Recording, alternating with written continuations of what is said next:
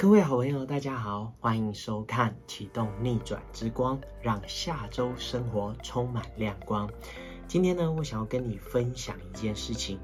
每当我呢在为一件事情祷告的时候，那这个事情没有被呃没有任何的成就迹象，然后我就会觉得很没有盼望啊，然后祷告就会越祷告越无力。我真的受到那个环境很大的影响。但是我又明白说，圣经里面告诉我们说，信就是所望之事的实底，是未见之事的确据。圣经都告诉我们说，哎，还没有成就，可是你要相信神会成就。可是我往往都一直被环境所呃所搅，就是所困住，我没有办法这样的相信。那我需要在任何的事情上祷告，而且我又要相信神，他是超越一切环境的。今天我想要带领看大家看一段的经文，呃，能够再一次给我们鼓励，给我们一个希望。我们来看马可福音第五章的第二十二到第四十一节，但我们其中有一段不会念。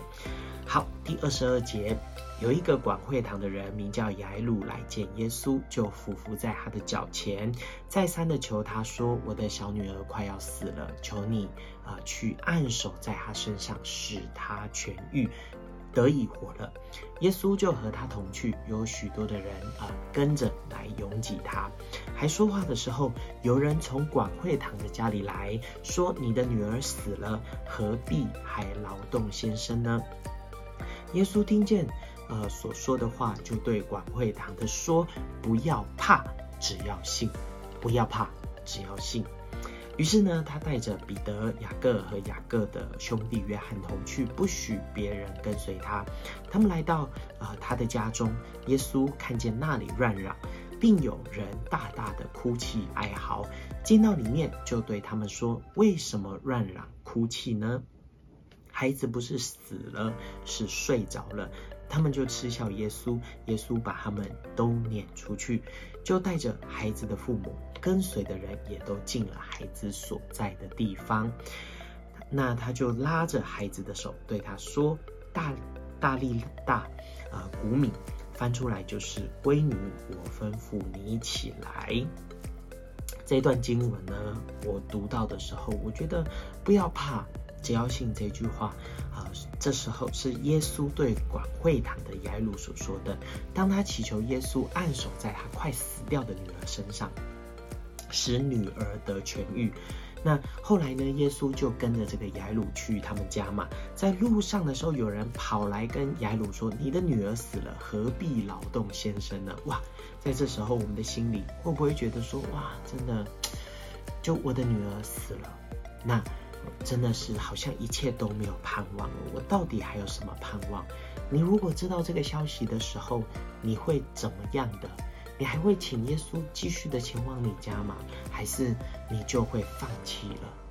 那在这里呢，耶稣及时的鼓励雅雅鲁说：“不要怕，只要信。”你知道，我们常常会因着经验做判断，我们常常会因着觉得说啊，对，就是这样。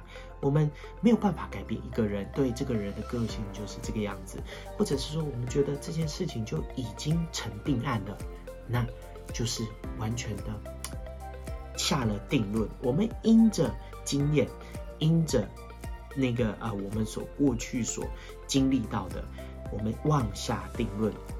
但我相信神今天也要告诉你说，不要怕，只要信。你可能觉得一切的不可能，但是把它带到神的面前，不要妄下定论，先带到主的面前吧。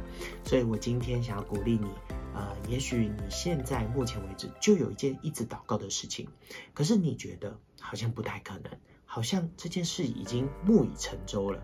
但是我想要鼓励你，带到神的面前，因为神也正在跟你说，不要怕。只要信，我想要带大家来做一段的导读啊！我希望我们透过导读，把神的话祷告进去到我们的心里当中之后呢，我相信你在今天也要得着能力。我们就一起来祷告。主啊，你说不要怕，只要信；不要怕，只要信；不要怕，只要信。